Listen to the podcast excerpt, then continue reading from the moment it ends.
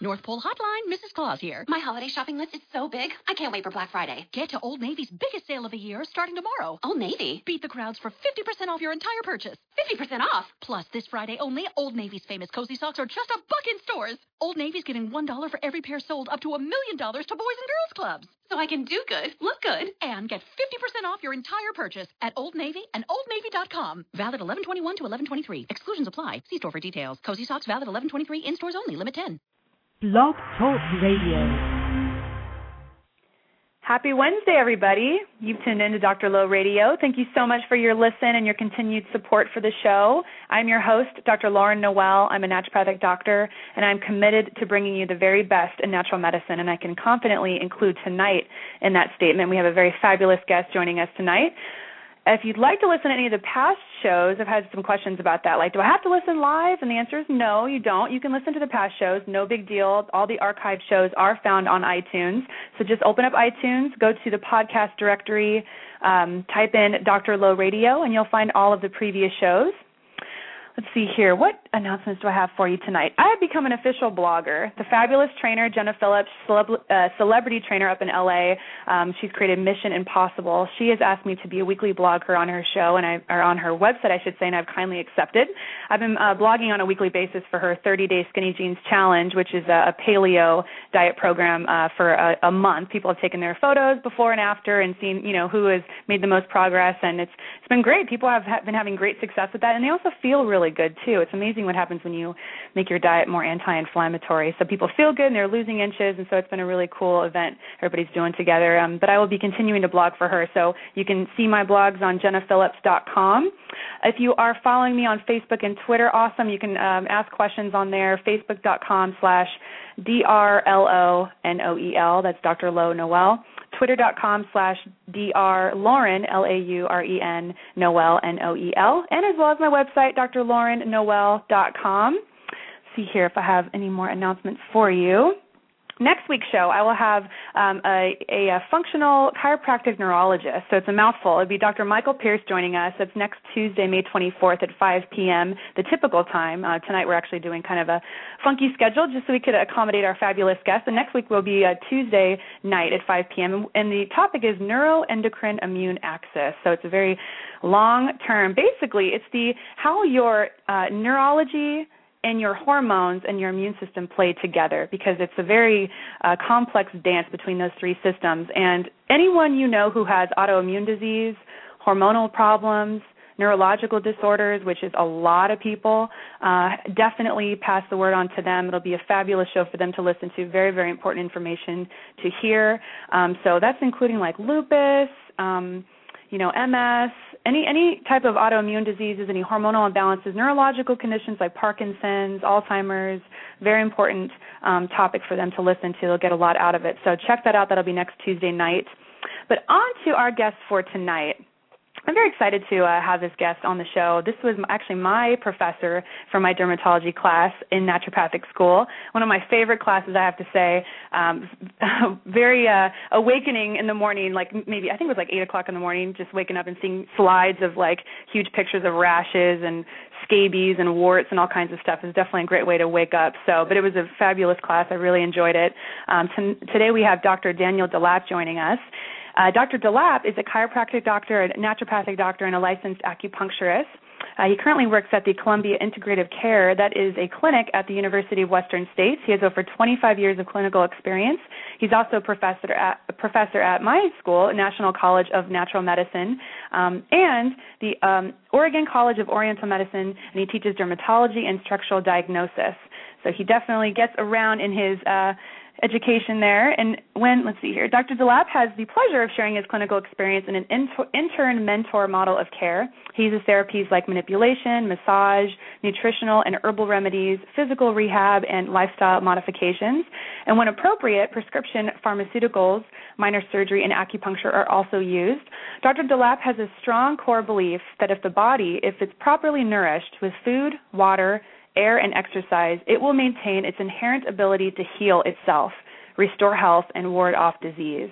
Dr. DeLapp attempts to practice what he preaches by living and raising his family of three kids on a 24 acre organic farm with a large vegetable garden, fruit and nuts trees, berries, grapes, grass fed beef, free range chicken, and fish. Definitely a man after my own heart. Dr. DeLapp, are you here with us today? Are you joining I us? I am. Good evening. Fabulous. Thank you so much for uh, for joining me on the show. I really appreciate it. My pleasure. My pleasure. Yeah, it's great to have you. So I know a little bit about your uh, your story from being my professor and kind of hearing about you know it's it's funny because a lot of times what we specialize in as doctors is things that we dealt with ourselves. So exactly. tell us for for our listeners what um what's your journey been like in choosing the career you did and with the specialty of dermatology. Well, I actually started off at the University of California Davis as a plant science genetics major, and um, during that time I had acne like a lot of teenagers, um, and mine was a moderate to severe case. And and in the search for trying to find options for that, I found nutrition and ended up switching my major to nutrition and biochemistry, and uh, dealt with uh, was able to see some amazing changes with uh, lifestyle changes and nutrition uh, which wasn't uh, standard of care, and it still isn't standard of care. But it was uh, since that time I've had the experience with hundreds and hundreds of uh, teenagers to have success by changing lifestyle. Wow, that's awesome. You know, I I have a very similar um story. I had really really bad acne back in high school, and so I really identify with your story when you were sharing that um I think it was the, the opening class that we had for dermatology and I was like, wow, that's totally what got me into dermatology too because that's a large focus for me as well. And um and you know it, it's so interesting how medical doctors um at least then this was 15 years ago for me they did they said that there's absolutely no connection whatsoever with your diet and your skin right. are doctors still saying that i mean i've been in the obviously the holistic realm for a while but i mean i'm sure yes, you deal are. with dermatologists they're still saying that unfortunately the, the current textbooks the the last edition of all the derm books still say there's no correlation between diet and, and uh, acne which is finally now being proven differently. Uh, someone actually put some money into a study in about 2007 that put people on a low glycemic index diet, and uh, they saw amazing results after a month. They continued a second month and saw even better results, and the third month, uh, fabulous results. And so that was the first time it was actually identified. Uh, but there's no money in, in diet, and so it was actually sponsored by the meat industry in Australia and it was very well run double blind study so the practitioners didn't know who was on the diet and who wasn't and they tracked them with photographs and showed a uh, drastic improvement compared to the standard diet that the kids are on. Uh, now, the diet is, like I heard you mentioning, the Paleolithic diet is pretty similar to that. It's a very high protein diet. It could be as much as a pound and a half a day of uh, uh, meat or fish for a teenager to be on that kind of diet. About 25% of their calories come from protein. Hmm. Interesting. And so, so they, they, they cut out the sugars, and that's that's what they found was they cut out they cut out all the carbohydrates. Like the caveman diet, there is basically lots of vegetables, lots of fruit mm-hmm. uh, wild game, fish, and um, and and meat. And so there's no there's no cereals, no grains, no dairy. Um, it's like a caveman type diet, and uh, that's the kind of diet that I use with patients for over 25 years, and with great results. The challenge is getting a teenager to change, and that, that's hard to do. Right, right, absolutely. Um, Every corner being a fast food yeah, yeah, seriously. And it's so it's so amazing because, you know, the food guide pyramid, I mean, what's the the biggest group in the food guide pyramid is like grains, right? And it's like yeah. that's what that's what made me break out. I remember waking up in high school and having like 3 bowls oh, yeah. of cereal. I was a total carbitarian and my skin mm-hmm. was awful, you know, and once I cut out the grains and really stuck to just real food, my skin cleared up and my skin looks awesome now. And it's totally diet related. So, yeah. Within 2 weeks you'll see changes with the patient. Um and just you know talking to a patient and educating them on to their to their what what they want anywhere from a few ounces to you know eight ounces of uh, you know chicken breast or something like that for a meal and eggs and fish and and lots and lots of vegetables. That's the the key is lots of green vegetables and uh, fruit and keeping it low glycemic so there's no spike in blood sugar it's the spike in blood sugar that seems to be the trigger for uh, a lot of increased oil production in our skin and also the oil that tends to be inflammatory, that the, the bacteria that live on the skin eat up and then they cause inflammation. Got it. Um, so what what are some of the you, you, mentioned the low glycemic? What are some of the low glycemic um, fruits that people can have? Uh, most berries, uh, blueberries, strawberries, um, raspberries, all very low glycemic. Peaches are very low glycemic. Uh, the goal with any kind of fruit uh, with a caveman type diet, or you're, when you're trying to work with insulin control and not to have any spike, is to have it after you've had a protein or fatty type meal. So have it as a dessert. Um, don't try to eat the fruit, and definitely don't do fruit juices. Uh, even an orange by itself, eating slowly, will not spike our blood sugar. It keeps it at a fairly steady level. But having orange juice spikes it. a carrot is not a problem. It's a good food, but you have carrot juice, and instantly you get a big influx of sugar into your system, and that spikes your blood sugar, which also causes a trigger in uh, insulin and makes you secrete more oil through your skin. And so those are the things you want to be aware of. Even you know, it seems like a healthy food, apple juice or orange juice. Not so for a, a teenager that's dealing with acne. It'll spike blood sugar and stimulate uh, acne production. Got it. It's just so funny because like the the meals that that really makes a person break out is all that teenagers eat, you know. And it's like they go to their dermatologist, yeah. they get put on acne medication, and just creates this cycle for a long, long time, and it's just really unfortunate. Yeah, and it's and I see numerous uh, teenagers that come to me after two or three rounds of antibiotics, and that you know they it works for the time they're on it, but as soon as they're off it, the acne comes back. The problem is that it's it's uh, the bacteria on your skin is a bacteria that's normal. It should be there, and it's the same bacteria on our skin as in a teenager skin.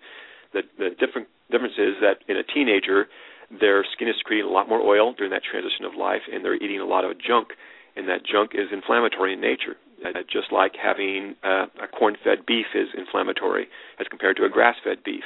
The grass-fed beef is less inflammatory and is going to actually not cause uh, skin inflammation. And so um, when you're dealing with um, teenagers that are living off of pastries and pasta and and quick, uh, simple foods, uh, they tend to secrete a lot more oil, and the oil tends to be inflammatory, and that feeds the normal bacteria. So if you use antibiotics, you kill off that bacteria temporarily, and it and stops the acne.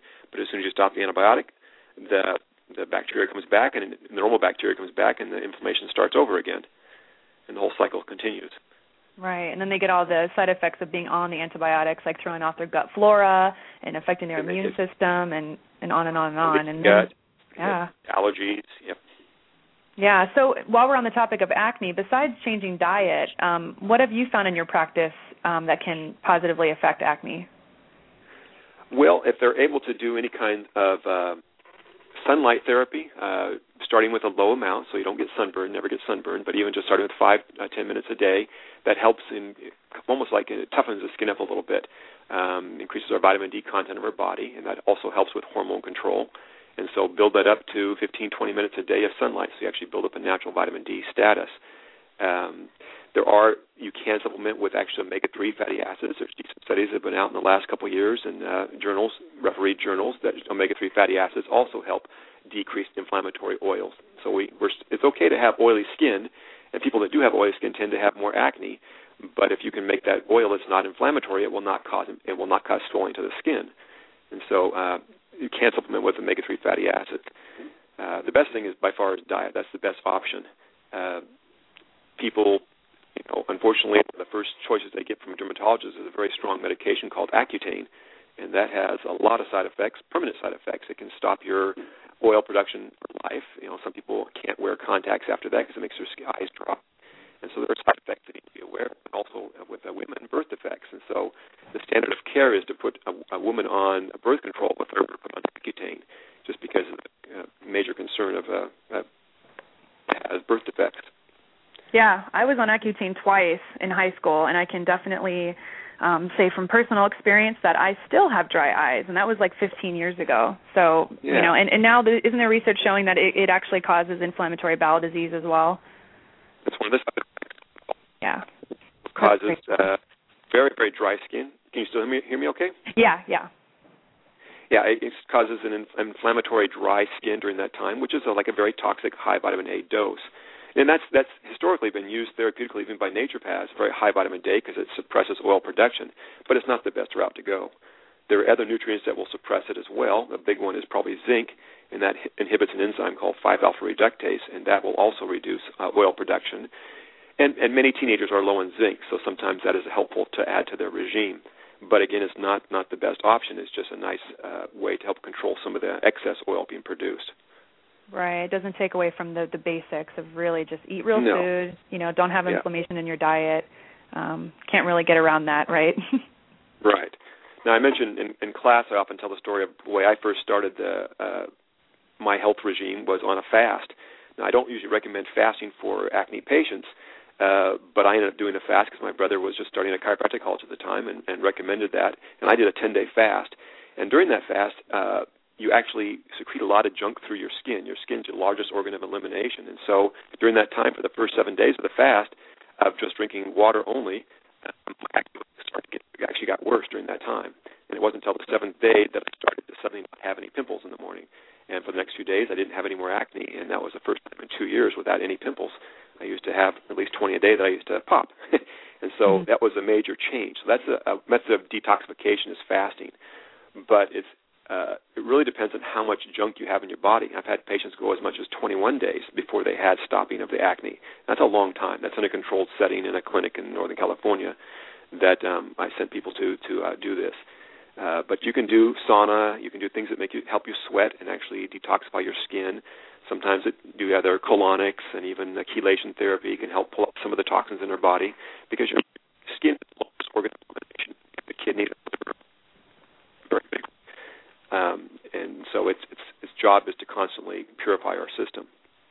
Got it. So a lot of the different acne um, treatments that people buy, you know, Walgreens and Rite Aid and all that stuff, like doing the different um, like acne scrubs and everything, isn't that just worsening the problem? Well, it's it's a, a temporary uh, band-aid. The number one is probably something that has benzoyl peroxide, and that's the number one over the counter, and it basically kills the bacteria. But again, that bacteria is, is normal flora. It should be on your skin. Um, stopping that, if you don't have any bacteria, there's there's nothing to eat the oil that you're secreting, and so there's no inflammatory reaction. So you can stop the cycle, but it's not really addressing it. As soon as you go off the benzoyl peroxide, until your skin matures or hardens, so that you no longer are reactive to the uh, oily uh, inflammatory response of the bacteria, it's just a temporary band-aid. Um, and so, you know, topical antibiotics, oral antibiotics, benzoyl peroxide, uh, even uh, estrogen and birth controls. They will change our natural production of uh, oils for our skin, but they're not not. It, the problem is that it's the abnormal oil which are secreting because of the food. Unfortunately, the high fast foods, simple cereals. Uh, if, if we can get teenagers to have solid protein with good solid vegetables, vegetables, kale, chard, uh, things that have lettuce, they're going to have inflammatory reaction to our skin. Mm-hmm. So Dr. DeLapp, can you hear me okay? I feel like my line is breaking up a little bit. Uh, a little bit, yeah. I'm, I still hear you. Okay, great, great, great. I was just hoping that we weren't having issues. Sometimes, you know, live radio gets a little crazy. um, I want to take it. Oh, actually, I didn't even mention for the listeners what the the dial-in number it's uh, 818-495-6919, 818-495-6919. We're talking to Dr. DeLapp all about dermatology and natural medicine. Um, I'm going to actually take a caller, someone who's been very patiently waiting on the line. This is uh, the caller right. from the 206. Caller, are you there? Uh, yeah, hi. Hi, what's your name and where are you calling from? Uh, my name is Lindsay, and I'm actually calling from Miami, Florida. Oh, hi, Lindsay. Hi Thanks for calling in. What's your question? um, well, I am really curious. Um, about the subject you guys are talking about tonight. I suffer from hypothyroidism and um, polycystic ovarian syndrome, um, right. both of which have kind of wreaked havoc on my skin.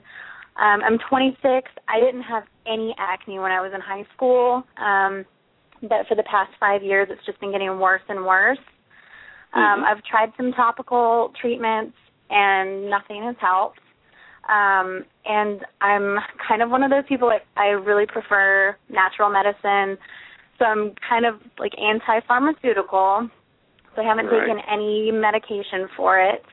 And I eat really clean. I'm on a very restrictive diet. Um, mm-hmm. And at the beginning of the show, you guys had mentioned that eliminating grains um, could help contribute to clearing up acne. I yeah. don't eat gluten, but I mm-hmm. do consume some gluten-free grains. Do you think even those gluten-free grains would be contributing to my acne? Uh, it is possible. Um, are you um, eating solid proteins, whether it be a vegan or uh, fish or animal protein as well? I do. Um, I don't digest animal protein very well, so I am okay. kind of trying to reduce the amount. I don't eat much though. Um, I I get a ton of protein. I average anywhere from 70 to a 100 grams of protein a day. Right. Um, because I, you know, I I am trying to lose weight, and it's very difficult with these two conditions. Right, Um, yeah. So I've been tweaking my diet a lot, and I feel like, I mean, I work with a personal trainer, and she joked. She said the the worst thing I eat is Greek yogurt. I mean, she couldn't pick apart anything in my diet. Like, I'm really focused on just you know clean, minimally processed or no processed foods, very low sugar, high fiber. You know, I, I feel like I've got it all in perspective, but I'm still not seeing really much weight loss at all, and my skin isn't clearing up whatsoever. Okay. I know you live in Florida. Are you getting much sun exposure? Um, yeah, not too much. I'm a full time student, so I don't get to be outdoors as much as I like. But Do I you have a, I've, do you have a chance, or have you ever had your vitamin D checked? I have not. Poly- polycystic ovary is one of the things that is helpful is a, a vitamin D high level, and there are people that genetically don't uh, make vitamin D well even from sun exposure, and so they need to take it orally, and that may be something worthwhile to actually get your vitamin D level checked. Uh, I know in the Okay. Northwest there's probably two thirds of our patient base is actually sufficient or very deficient in vitamin D, which is a big factor for for polycystic ovary, and then that can also help normalize your hormones uh, because vitamin D is a is a very very powerful hormone in the body to help normalize estrogens and testosterones, and so that's something that I would highly encourage. Okay. Uh, and that may help normalize some of the natural uh, patterns in your body. Another therapy I didn't mention before is hot and cold contrast. That's a, a, a very important therapy that I have patients do, and that is go back and forth with get uh, two buckets of water, one with ice water and one with uh, hot water as hot as you can take without burning yourself. Put washcloth in each one of them, and go three minutes of hot on, washcloth on your face, so it makes your face nice and rosy red, brings a lot of fresh blood, a lot of white blood cells to your skin, and helps clean out the area. And then go immediately from the hot washcloth to one minute of cold, ice cold, and go back and forth two or three times with that. And if possible, if you can do it twice a day, even better. That helps uh, Okay. pull the minute the junk out of your skin, and also helps um, bring white blood cells to the area, clean the area out. Um, I wouldn't recommend soap. Soap is not something that it actually dries the skin. It makes the skin a little more irritated, and actually may cause the, the pores to actually narrow down a little bit more. Um, so that may be. I don't know if you're using soap because it tends to dry your skin out and actually triggers more of an issue with some acne patients, and that may be your Right. case as well. Okay. Uh, the um, you sound like you're you're doing a pretty decent job diet wise. I would consider um, possibly uh, I hesitant with over the phone, but even digestive enzymes, and trying to find access to good quality clean protein, like wild salmon if possible, or um, grass-fed beef, and something to help you digest that better, so you keep a good, a good steady even kill of blood sugar. The grains that you're doing may still trigger it. I don't know. Wheat is a definitely a, a very common uh, trigger for patients, but it may be the grain itself that is triggering a little bit of glycemic uh, spike for you. Are you doing any kind of juices? Carrot juice, apple juice, orange juice? Um, I don't just because I I mean I love fruits and vegetables as it is. Um, I just feel like um you know, I feel like it's better to get it in its whole Good. form, especially because when you juice it you can get kind of carried away. You want, you know, like Exactly. 16 ounces of juice or something and the sugar content in that is just through the roof. Exactly. So So I'm I- saying you don't want to you don't want to do juice. It, it spikes sugar, Yeah. so you want to have the whole orange, the whole apple. Try to get some uh, variety of berries in there as well. And I would encourage you to try to eat that at the end of a meal after you've had some good solid complex carbohydrates or some uh, nutty, like even nuts. Do you can you, can you eat nuts, seeds, Yeah. almonds, uh, pecans, and things like that? Because the oil in there is also a very good oil. Now, if you have a, a little excess tissue right now, fat tissue, you're going to be breaking that down. Now that that uh, oil in your skin is actually, unfortunately, it holds a lot of toxins, and that's one of the concerns when you are losing weight real fast. Your body's going to mobilize that fat, and it's going to try to secrete it through the skin, and so um, that may be a factor as well, because that that um, your body is trying to eliminate that oil, and the fat cell seems to almost protect our body against mercury and pesticides and everything else, and so um, that's where a sauna may become helpful to help you sweat uh, things out as well. Okay. Do you have any follow-up questions? Um, well, I I was just curious about acne scarring because I do have a problem with that, and I know, like, I've been looking into some of the IPL photo facials because I know that that Mhm. can kind of help restore skin tone. You know, I just, I mean, I, Yeah, there is. women are therapies- already so insecure about so many things and I'm doing everything I can to lose weight and that's, you know, a challenge in itself, but I do feel like if I could clear up my skin that would like make my world so much better. So, you know, figuring out what I can do to attack the active acne is one thing, but then even that I've got acne scarring, which is a whole other problem. Yeah, uh, during uh, we don't usually work with the scars much when you're still actively fighting the acne. Uh, afterwards, there are different therapies that can be used, uh, laser type therapies or um, uh, photodynamic therapy, which is a compound you actually apply to the skin and then apply a kind of a blue light to that will slough off that top layer um, and help with scarring as well.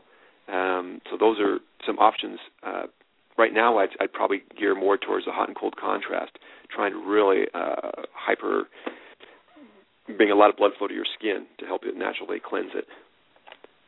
Okay. Yeah, and you wouldn't want Thank to you. irritate the skin too by doing too many treatments on it until you can, you know, get it cleared up first. You know. Right. Yeah. Yeah. Well, so thank I would you recommend so getting much. that vitamin D. You're welcome. My pleasure. Thanks for calling in. Appreciate it. Thanks. All right.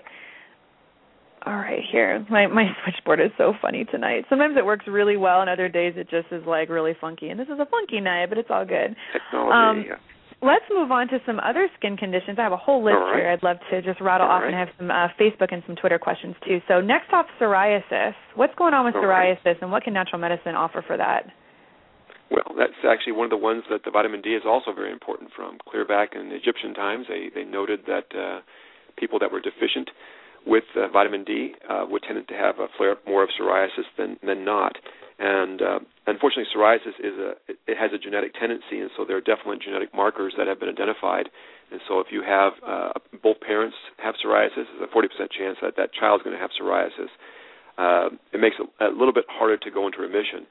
But uh, again, if you can harden the skin and sun exposure, uh, that used to be the main therapy for dermatologists was actually UVA and UVB lamps in their office to actually boost vitamin D and harden the skin. And with that, they would have a, a compound called psoralen to, uh, to to stimulate to reduce the lesions on the body. Now, psoriasis lesions tend to be where there's a lot of stress and trauma. Like on our elbows, we put our elbows down a lot. Where we sit, it tends to be on the gluteal area. On the knees, it tends to be on the feet. Uh, so trauma is a factor as well. So you want to try to avoid things that trigger uh, trauma to the skin if possible. Okay. Uh, diet again. Now that's one of the studies that had been done where uh, uh, not many studies have been done with diet alone. Uh, one was done with a vegan diet, and it showed an amazing re- uh, remission of people that had a low protein diet. And so when someone has poor digestion, uh, that may be a factor with psoriasis, in that it tends to uh, leave a lot of undigested food in our, our gut, in our gut, and then our bacteria eat that up, and their byproducts tend to be inflammatory. So having a higher fiber diet seems to be helpful, and uh, uh, digestive aids can be helpful as well for, for psoriasis. All right. How about um, uh, rosacea? Rosacea, um, that's one that tends to come on a little bit uh, later in life. It tends to affect the face the main, mostly. Um, it also has to do uh, with uh, an imbalance in the skin flora. So the main therapy there is probably using uh, topical agents that actually kill off uh, a microbe or uh, even a mite on the skin. Um, you can help normalize that by um, what we use mainly are probably going to be B vitamins, and uh, sometimes if people tend to be like 40, 50 years of age, they're actually low HCl. So I may actually put them on an HCl, uh, a slow tapered dose of HCl, trying to help them to digest food better, and that can be uh, helpful to reduce their imbalance. Probiotics are also going to be helpful. Um, otherwise, um, and I've had patients on low-level antibiotics for 25 years with rosacea because it keeps it in check just by keeping the, the flora on the skin very low key. And so um, it's it's one that topical agents can be helpful, and there are compounds that are extracts of uh, of rye pollen, azelaic acid creams, and metronidazole is a classical one that's just a Flagyl compound that actually kills off the flora that's abnormal on the on the skin that uh, may trigger rosacea. Hmm, but it, but but does it come back after stopping the the treatment? Yeah, the goal is again diet, and there's again Mhm. that anti-inflammatory diet, something with a lot of fruit and vegetables, uh, good solid uh, low glycemic foods. Uh, there are normal tr- there are triggers that have been very well identified: hot hot liquids, spicy foods, uh, alcohol. Um, even some B vitamins, especially niacin, that make you flush, can flare that up as well. If someone's eating food that they're sensitive to, it could be wheat, could be dairy, could be corn, then that's going to likely cause inflammation of the skin as well. So mm-hmm. trying to put them on an allergy it may be worthwhile to see if that uh, can be identified as a trigger. Wow, it totally goes back to diet each time. It's amazing. It does. Um, it does. Very, that's directly related. We are approaching uh, summer, obviously, and so for the uh, sun worshippers out there who want to continue to get their sunlight um, but don't want to harm their skin, is there um, a certain type of sunscreen or sunblock that you recommend for these people? Well, I would recommend them looking up into uh, on the web on the internet uh, uh, environmental working group.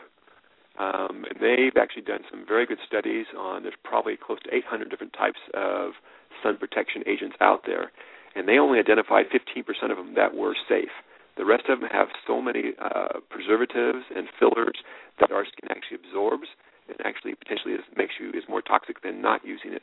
And so um, there's not any one particular brand I could recommend, but I would recommend if they're they're interested, just look up uh, working group and okay. just plug in safe sunscreens, and they'll plug up the ones that actually show that they're safe. Most that just have plain zinc oxide have the best ability to protect us from both UVA and UVB uh, sunlight. The um, the concern even 20, 30 years ago is that a lot of the sunscreens only block the UVB, and so the UVA went straight through and that was actually potentially more hazardous to our health because the UVA does it goes a deeper penetration and does more cell damage. Um, so if people aren't able to uh, don't have sunscreen with them, the safest thing is to wear a big hat, wide brim hat, uh, clothing that's uh, fine knit clothing to protect them from sun, until their body is accommodated, until they can handle you know more than 10, 15 minutes of sun exposure. Um, you know, this time of year, even even five, ten minutes, if someone has a mountain can get burned. So that's the first concern is to get burned because then that damages our our skin potentially long term uh, genetically. And, mm-hmm. uh, but but if you build up a, a tolerance, you go from five minutes to ten minutes to fifteen to twenty, you know, to half an hour.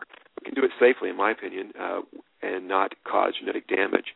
Um, there's still no evidence that um, sun exposure by itself is related to basal cell cancer or a melanoma.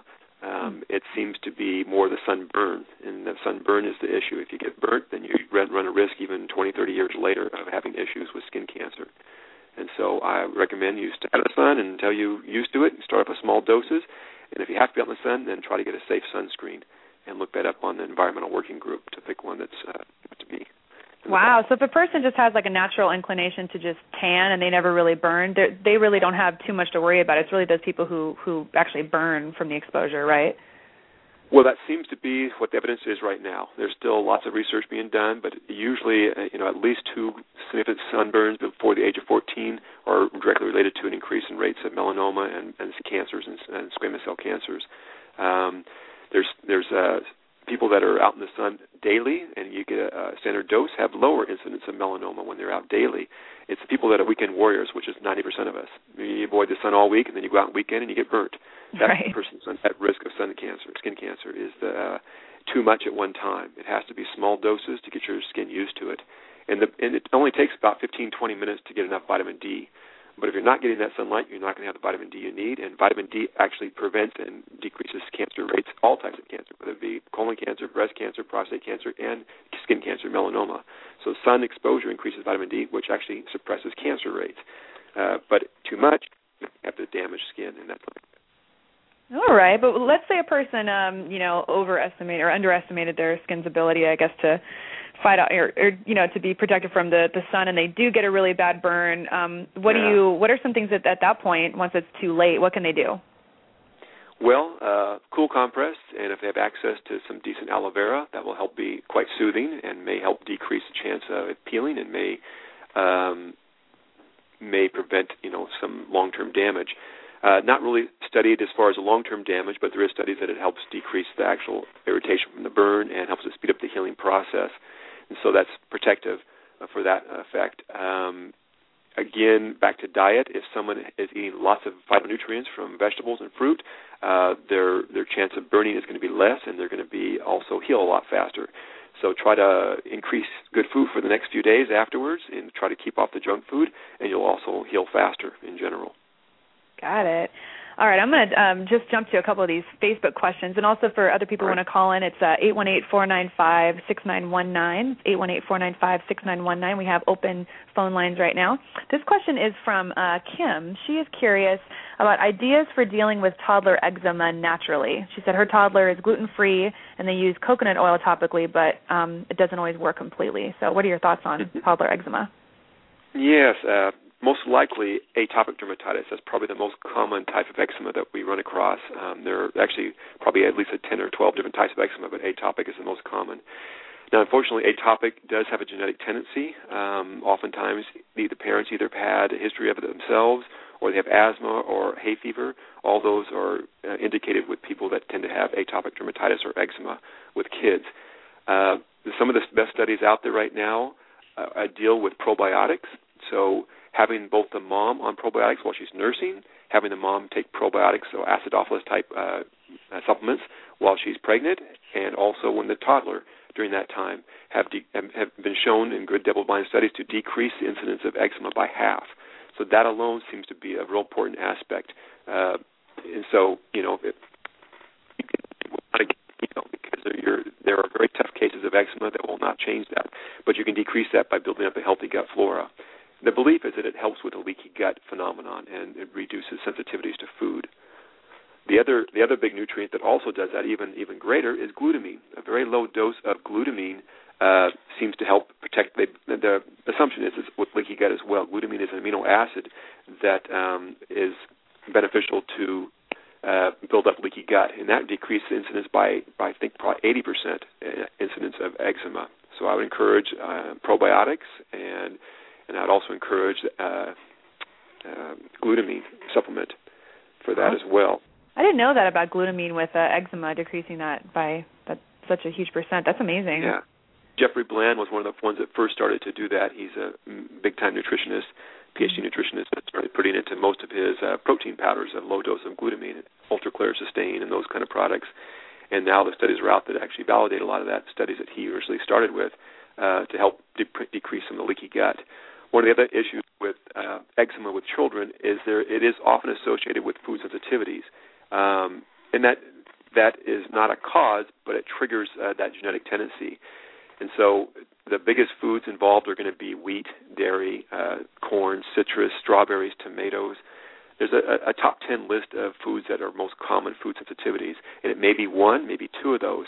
Uh, the challenge with a, a child that has it is that you have to put a kid on a very uh, strict diet for two or three weeks to take them off the wheat, the dairy, the corn, the soy, and go on very similar to a caveman diet. And if you see improvement, then you try to add them back one at a time.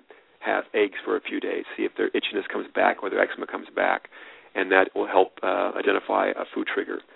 Uh, once you do identify a food trigger, the good news is that probably oh, a quarter to a third of them will outgrow it, and so in a year's time, if they avoid that food, if they avoid dairy or eggs for a year, their body seems to mature, their gut seems to heal up, and they can go back to having dairy and wheat and corn, all those again. And of the major, of the minor foods like maybe tomatoes or strawberries, probably two thirds of them outgrow that as well, and so they go into remission. The the vast majority of them. All right, awesome. Hopefully Kim is listening and she can hear that. Um, what about something that pretty much most of us, probably all of us, most all of us deal with is these are moles. Um, when should when should we get moles checked out, and when is it something we don't really need to worry about? Well, um, if there's a family history of uh, melanoma in the family, that's someone I would encourage them to get a, a baseline mole check because there is probably genetic tendency, possibly something to do with your ability to make uh, good vitamin D. So normal sun exposure, you get vitamin D, but some people don't convert it that well and don't get the vitamin D that helps suppress uh, cancer growth. Um, so if you have any mole on your body, it's good to keep track on that and uh, evaluate it. Now we use a, a mnemonic uh, way to memorize uh, how to identify if something's changing, and it's called the A B C D E. If you like, I can go over those. Sure, that'd be a, great. A stands for asymmetry. So if you think of someone like a pie or a cake in front of you, if you cut that pie or cake in, in, in half any direction, it, the other side should be a mirror image. Whenever you have a skin lesion that you can cut in half and the other side does not look like the opposite side, that's a red flag. That one should be evaluated potentially for uh, biopsy. That's the first step. So if you have a skin lesion that's asymmetrical, like A, that I would have it evaluated. That's don't don't mess around with it too long. The next one is B, and that stands for border. Border is an irregular border. When something is very clean cut between the the mole and the skin, and it's like a nice round lesion and it's very clean cut, it's not usually a big deal.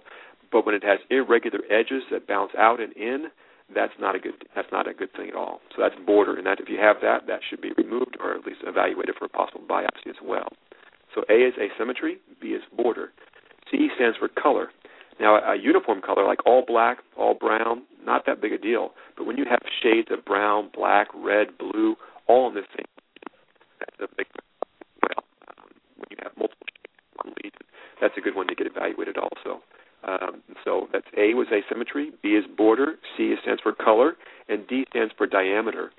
The, the size of an eraser head for uh, is about six millimeters. If it's bigger than that, it's already a red flag, and it means it's uh, potentially one that needs to be looked at and potentially removed as well. You, you may have had a, a, a mold you've had all your life, but if it's over if that six millimeters, it should be evaluated. And the last one is E, which can be uh, evolving or enlarging. So something that's changing. If you have a lesion that's changing or it starts to have a, a sensitivity to it, it starts to burn or itch, that one also should be uh, evaluated for potential removal and biopsy. And that's the safest way to go.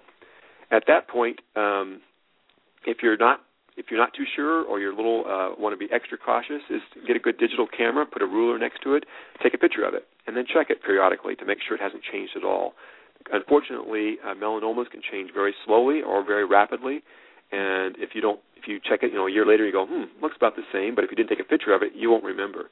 And so, having a, there are some dermatologists that that actually photograph people's their entire body and map it out for them, and they come in for you know, and they can check it out at home every every six months to just to make sure things aren't changing, and then you don't miss anything. If you catch it in time and get it off there, then it's not going to be any long term issue. Mhm. That's a great idea with the camera. I never thought of that. Huh. Yeah. That makes make sense. sure you put a make make sure you label the picture because you say what part of the body is that from. You can't remember. right. There's put a ruler there and put a, put a marker on it so you know what part of the body it's from and a date. Mhm. Yeah, and the date too. All right. Um, I wanted to jump to something that is uh, very common for a lot of people, but also could have um, kind of like a sign for what could be going on deeper in the body, and this is skin tags. Can you talk a little bit about Yeah. skin tags and what that could be telling people? Well, uh, some of the initial thoughts that skin tag were related to potential skin polyps in the intestine.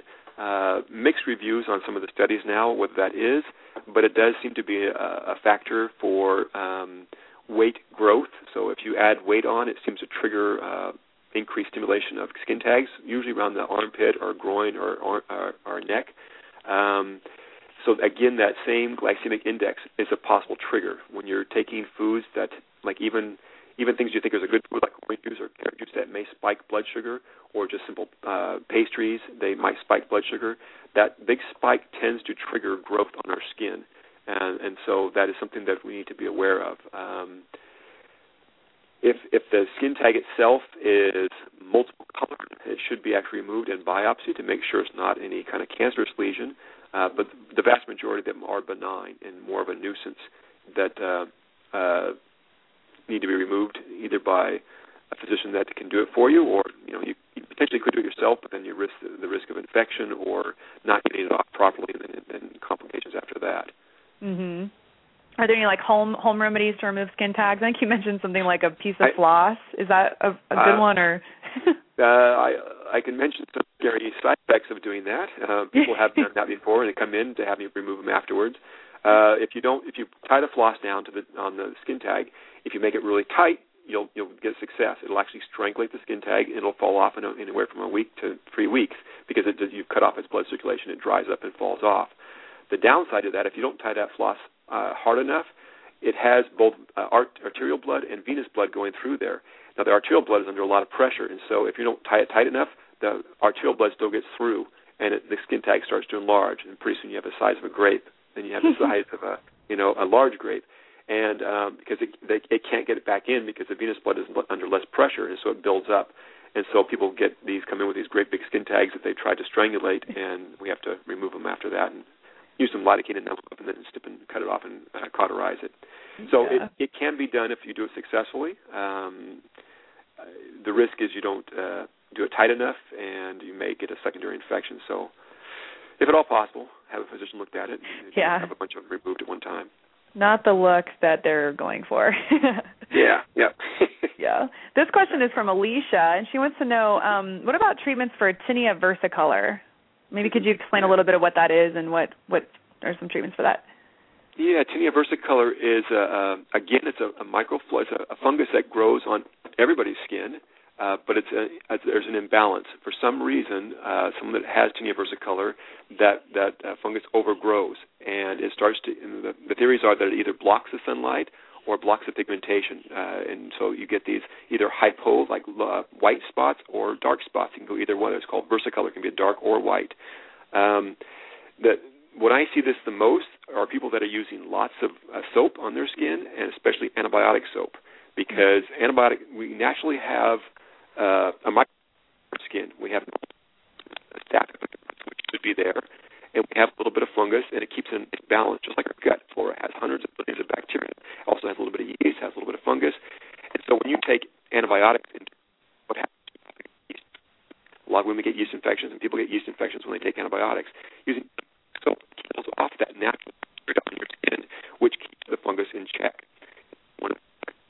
Take showers a couple times a day, people working in the gym, people that sweat a lot, um, and it's an opportunistic fungus. It tends to when people have a, again, you'll see with people that are malnutrition have malnutrition, people that are taking have on steroids for some reason, um, people that are using uh, various types of lotions or cosmetics that are uh, causing it to overgrow, and so uh, what you unfortunately the simplest therapy is one prescription, and that's uh, selenium sulfide. The same substance that's in like Tegrin medicated shampoo or Selsun Blue is a selenium sulfide actually kills off that fungus and then it allows it, the bacteria to regrow and it normalizes the skin pH. Um, you can do it over the counter, but it's not as concentrated as the, the prescription dose. Uh, and unfortunately, that uh, over the counter with a Tegrin uh, so usually it's prescription dose that is the simplest, easiest route for patients to do. They put it on 10 minutes a day for seven days, and then mm-hmm. once a month for a few months to keep it in check. That's the, that's the easiest route. Yeah. There are now compliance is pretty low. Uh, one right. therapy is vinegar, uh, straight uh, white vinegar. Put in a big towel or washcloth. Put on the back for 15 minutes, uh, a couple times a day, for three weeks, and that'll that pH will kill off the fungus and allow normal bacteria to regrow. Uh, mm. It'll start to normalize the skin color in about a month. Uh, so people aren't aren't very. I have patients that do it, but not many because they smell like an Easter egg for about a month. uh, but it is an effective therapy. It uses, you can do it on foot fungus on the feet. You know, you know, you can do it in general. Uh, vinegar will kill off fungus. Uh, you yeah. just have to do it for several weeks. Got it. So it's kind of one of those things that, with that condition, is typically, you know, like the the pharmaceutical because it just works the best and compliance. That's the thing is like, you know, natural medicine is great, but if someone's not going to do it, you have to kind of use what yeah. is, you know, realistic too. Yeah. And then go back to pre- prevention because once you've had it once, the tendency for that same patient is to have it again and again. And so mm-hmm. try to identify what were the triggers for that. Um, the, you know, uh, like I said, the very common trigger, unfortunately, is um, antibiotic soap um, and foods that tend to be more high glycemic. So you tend to secreting a lot more oils on your body that um, the, the fungus likes to eat. Mm-hmm. Got it. now it. there is another old time therapy that is again compliance is not that great, but it is actually in the literature more, and that's honey. Honey has a natural antifungal effect, has a natural antibiotic effect, and I do have people that use it on foot fungus now and again, but you pretty much have to cover your feet with raw honey uh, every night and put a, you know socks over it so you don't get all over the bed. That will kill off fungus. You can put that on your back as well or any kind of body, and that it also kills off fungus naturally. So there are natural therapies that have been used for thousands of years but uh, again, compliance is not very great putting honey on your feet or your, your body, but it does. It is an effective therapy. Interesting. So for the toenail fungus, you you put it on on the toes, cover your feet with well, not, socks. Not, How, not the toenail. The toenail. Not the toenail. It's actually the foot fungus. Toenails are a little tougher. Oh, got it. Uh, okay. Yeah, toenails. Uh, unfortunately, it's underneath the nail, and oftentimes uh, you have to use. Uh, well, I actually use a, a compound called DMSO that I'll, mm-hmm. and I'll put a topical compound on top of the nail and put DMSO over it, or mix the two together, and a compounding pharmacist will do that for me.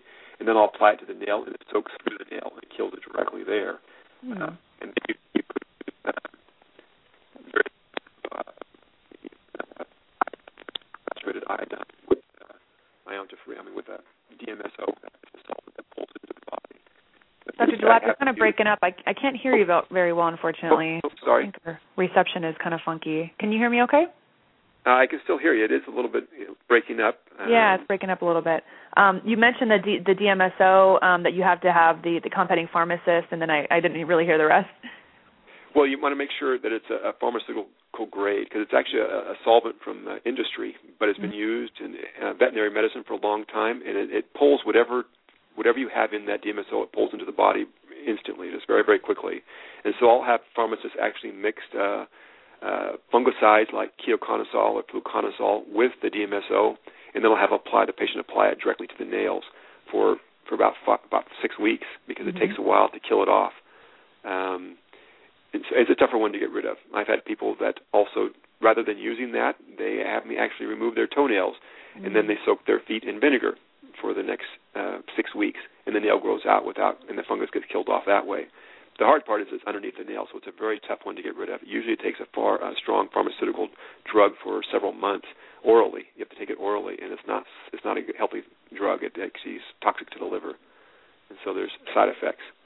Wow, something just for the toenail. That's pretty intense. Yeah, yeah. So, it's very actually easier to to to address uh, feet fungus versus toenail fungus yeah. because it's oh, yeah. underneath the toenail. Huh. If so let's say a person has counter, fungus on their on their toes and they want to uh, you know, use the honey. How often do they have to do that? Like or how long I guess I should say? About three weeks. About three weeks every night for about three weeks. Um and that's and you coat the area with honey and, you know, put on some socks to hold it in place and um it'll start to normalize it. It it it, it seems to to kill off the fungus as well as normalize the skin flora in general. Wow, that is so cool. Awesome. I want to take a caller here. This is a caller from the 50 Hold on one second. Okay, caller from the 508. Are you there? I'm here. Is this Lisa? It is. Hi, Lisa. Thanks Hi, for calling in. Hi. What's your Thank question you. for Dr. DeLapp? Um, since you're talking about feet, I was wondering if there's any permanent way to cure corns. Uh, potentially, there's uh, the way you're walking may be an issue because it's usually a wear pattern on the foot uh, and the shoe that could be an issue. Um, actually, you, you may need orthotics. You may actually need a wider fourth uh, fourth part of the foot, a wider uh, where the foot sits and the top where the toes are.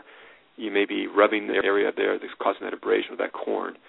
Once you have the corn, uh, there are little pads like Dr. Scholl's little pads you can put around the corn um, that can help decrease the irritation and it may start to self-resolve a little bit, but sometimes they have to be actually removed before you uh, can start over again. But uh, okay. you may want to have your gait analysis analyzed a little bit and see if you're having wear patterns. Is, is there one on both feet, on both locations? Yes. Yes, yeah. same so location, both. So there's probably a, a genetic tendency, and also potentially the shoes that you're using aren't quite fitting properly, and so it's causing an irritation to that location. Um, also want to make sure it's not a plantar wart, and so um, what I have people do is actually squeeze it from the side. And if you pinch a, a, a wart from the side, it's going to be painful, and a corn will not be painful. Um, so, and they're, they often can look similar at times. So you want to kind of identify that to see if it's not a wart, and then that needs to be treated also a little differently as well. You can well, use. If it were uh, a wart, what would you do in that case then? If it were a wart? Uh, the simplest over the counter is probably going to be uh, uh, salicylic acid, which is a, a liquid form of aspirin and it's usually going to be a concentrated form. They have, again, Dr. Scholl's is probably the number one thing people use.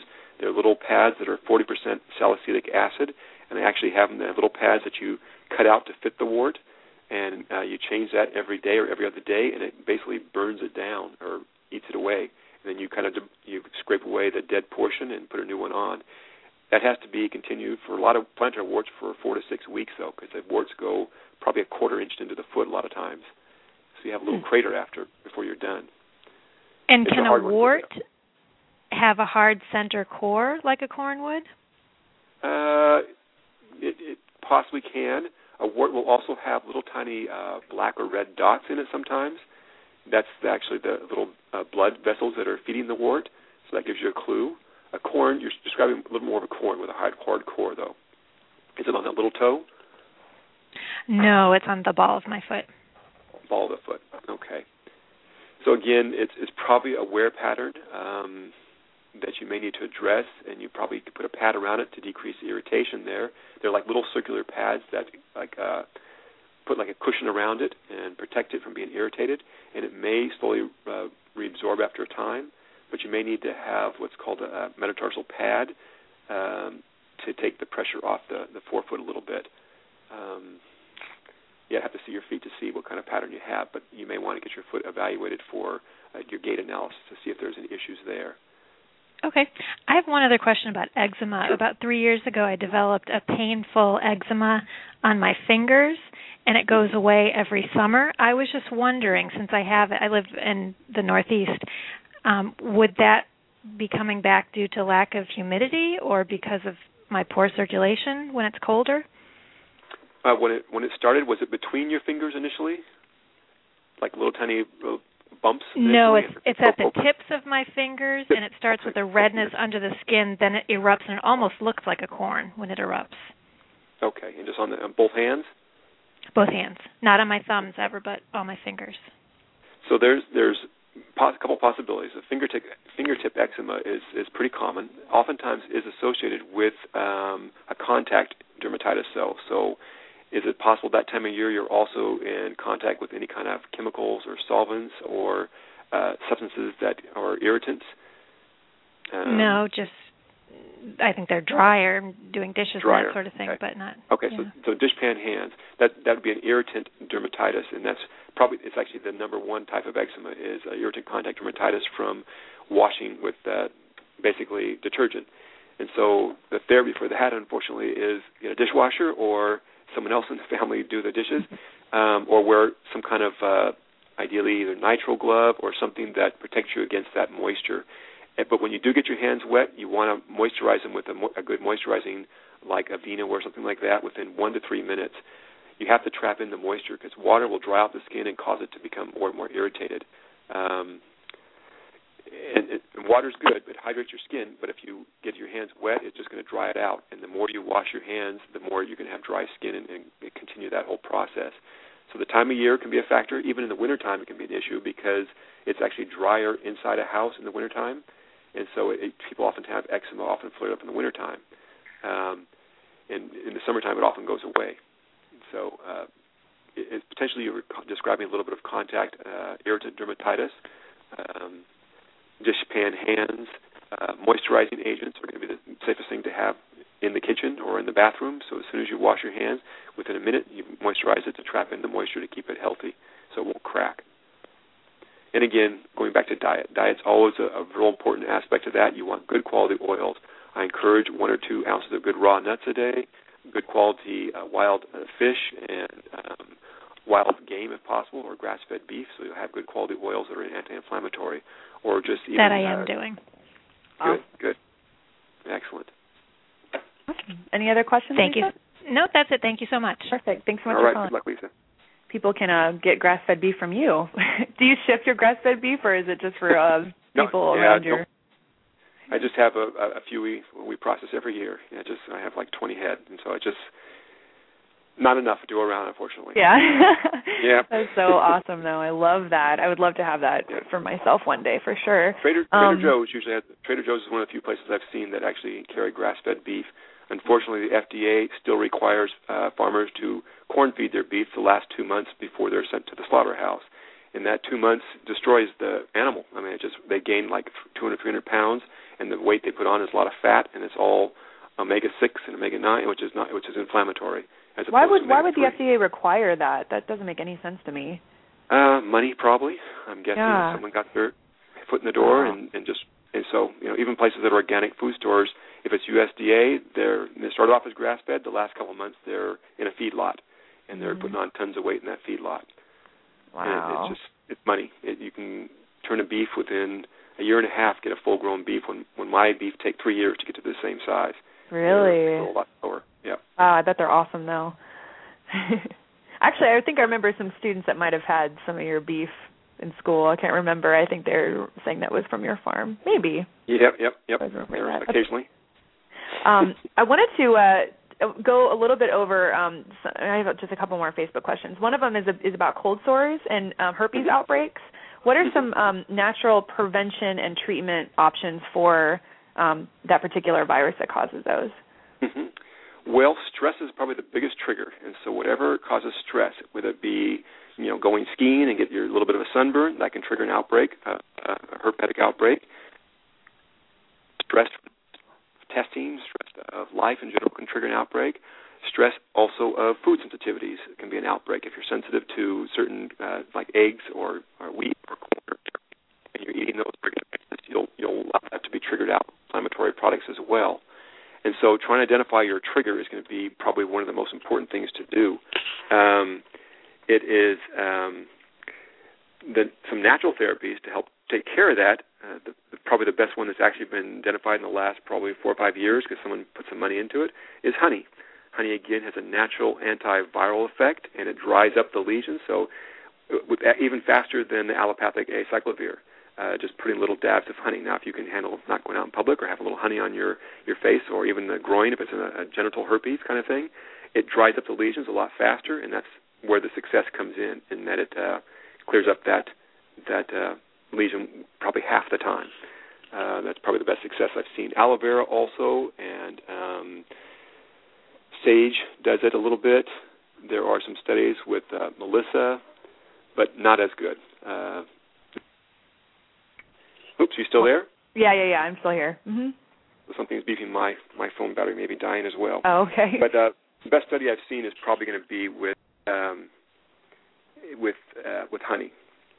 Okay, awesome. And also, I can also just say from experience with my um my grandpa, he had um a cold sore. Hopefully, he doesn't mind me telling people this, but maybe I mean, he probably won't listen anyway. hey, but, grandpa. hey, grandpa. Um, anyway, my grandpa's cold sore. Uh, he had a, a cold sore on his on his lip, and I w- was remembering that the properties of licorice being very antiviral, and I said, hey, go yeah. boil up some licorice root and um you know, I, I went and bought him some from the health food store, and we boiled it up, and he just dabbed that on his on his um on the cold sore, and it was gone the next day. It was amazing how fast yes. the licorice worked. So there's yeah, some very awesome antiviral. Well. Yeah. Excellent. Looks like a charm. Um, okay, I have like a few more questions, and I'll let you go because I know that we're kind All of right. running up on time now. Um, let's see here. I, I remember in Dr. Mars um, his nutrition class, he was talking about like mm-hmm. the nutrition, the nutritional um, physical. So you can look at somebody and based on different things that you see in the physical exam, kind of like how their nutritional status is. So just want to go over like just a couple things that he mentioned and mm-hmm. like what what you see that as being the case for patients. So like one thing, right. the bumps on the back of the arms or on the legs. That's really common, and what what could be causing that? Well, the the current thought is that it people that have a tough time converting uh, the, beta carotene to a good vitamin A may be a poor conversion of nutrients. And so, um, increasing the vitamin A in your diet or vitamin uh, rich foods, phytonutrients with beta carotene may be helpful. It's not an infection, it's uh, pityriasis, um, I mean, uh, uh, keratosis pilaris, excuse me, keratosis pilaris, can either be on the back of the arms or on the thighs. Um, is it's, a, it's not an easy one to get rid of, but people will see improvement as they improve their diet and improve the con- uh, quality and, con- and content of uh, probably beta carotene type foods because it seems to be a poor conversion and you get a blockage of the, the duct itself with keratin. Uh, mm. But it's not an infection. It's, it's something that is simple. Uh, I see a genetic tendency towards that as well. Okay. And what about like white spots on the nails? Well, that potentially can be trauma, but also can be a lysine deficiency. Um, some things on the nails itself that you have to be aware of that um, that may be a, def- a deficiency in, or even uh, like splinter hemorrhages can be an issue. But the biggest one is probably going to be zinc when I see that people that are deficient in zinc. zinc and, deficiency. Okay. Yeah. Got it. And then um, just two more things. So dark circles under the eyes, so incredibly common. Um, what's what what could be going on with those? Well, again, genetics is a big factor there, um, but um, there now if it's if it's something that's new, like it's come on, like a like a melasma or chloasma, which is a, a like an actual patch for people that are women that have been pregnant, that mm-hmm. maybe are hormonal changes that can be a, a factor there. Um, so working on trying to balance out hormones may be a factor. Um, other than that, I'm not thinking of anything that can be. Uh, yeah, it's pretty much just like a genetic, genetic thing. Yeah, yeah, a lot of it is, unfortunately. Mhm. I did notice that when I went on a fast myself, my my my dark circles got lighter, so maybe potentially like food sensitivities, inflammation, Mm-hmm. you know. Inflammation in general like- may be a factor. Yeah, yeah. Okay, and then the very last question I want to ask you, this is Bobby. He was curious about um he's really into Ayurvedic medicine. And he's just curious, um, did, do you have any experience with Ayurvedic medicine, like just talking about like the um the qualities of foods and that's that effect on on the skin, like you know, with looking at inflammation or heat and the different effects of limited the the, and the different type body types and stuff.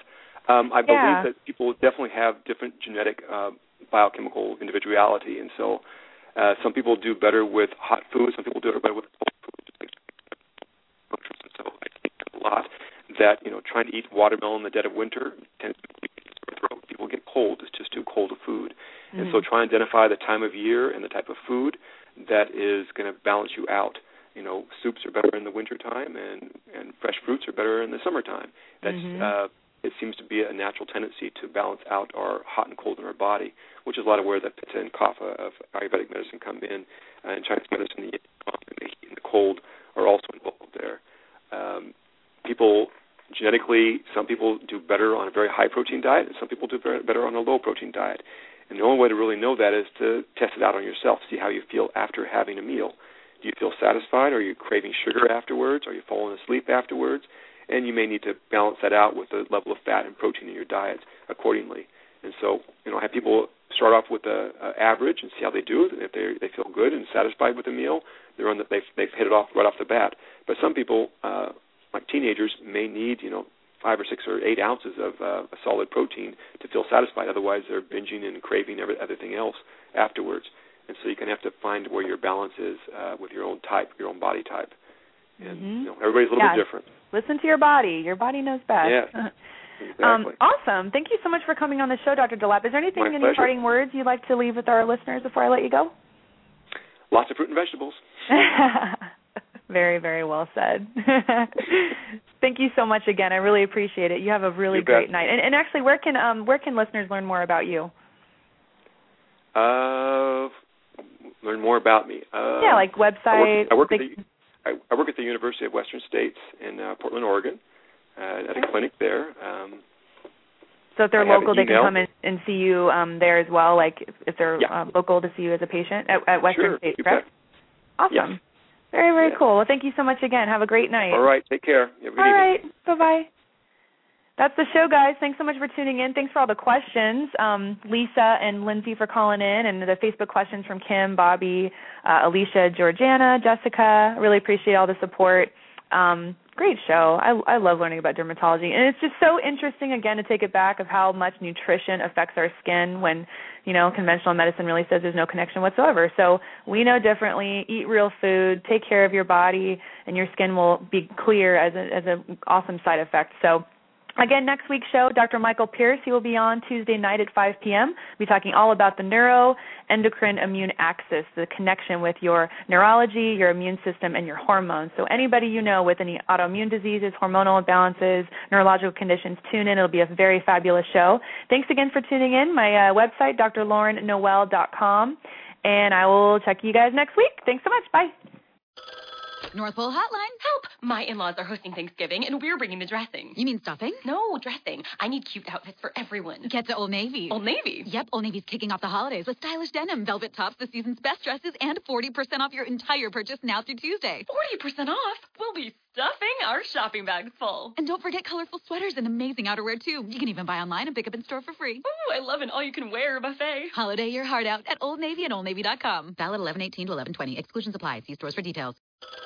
North Pole Hotline. Help! My in-laws are hosting Thanksgiving, and we're bringing the dressing. You mean stuffing? No, dressing. I need cute outfits for everyone. Get to Old Navy. Old Navy. Yep, Old Navy's kicking off the holidays with stylish denim, velvet tops, the season's best dresses, and 40% off your entire purchase now through Tuesday. 40% off. We'll be stuffing our shopping bags full. And don't forget colorful sweaters and amazing outerwear, too. You can even buy online and pick up in store for free. Ooh, I love an all-you-can-wear buffet. Holiday your heart out at Old Navy and OldNavy.com. Valid 1118 to 1120. Exclusions apply. See stores for details.